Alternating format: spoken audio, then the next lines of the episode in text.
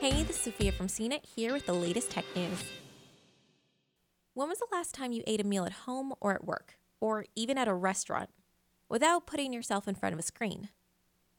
Eating without any distractions seems so boring, and I'd go as far to say it's truly difficult.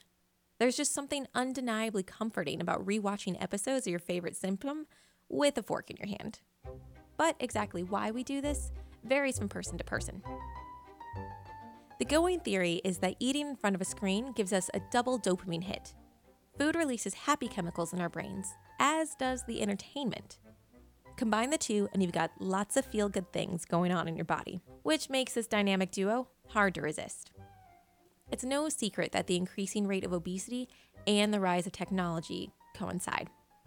No one can say that TV screens and cell phones are the sole reason for America's concerning obesity levels, but there's a clear link between screen time and body weight, especially in children and young adults. This might simply be due to the fact that more screen time usually means more sedentary time. But it also may be due to the fact that distracted or hurried eating can cause you to eat more than you would without distractions. When you're distracted, you might not pay attention to how much you eat or how quickly you eat it, and you might miss the fullness cue that signals that your body is satisfied and done. Paying attention to meals has also been linked to eating less later in the day.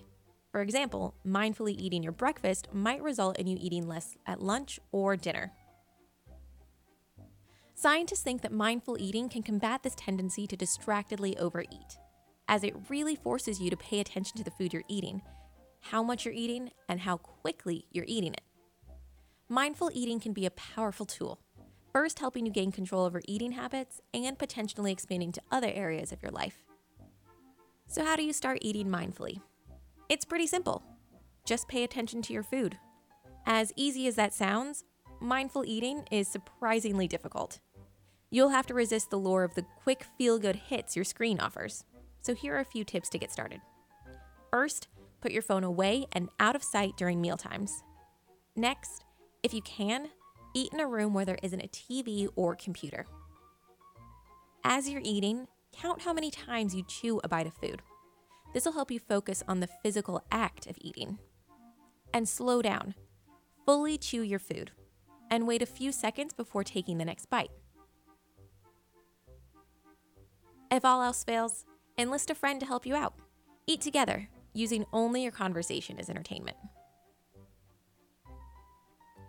At the end of the day, people do what makes them feel good. And if watching old episodes of The Office while you eat dinner makes you feel good, go for it.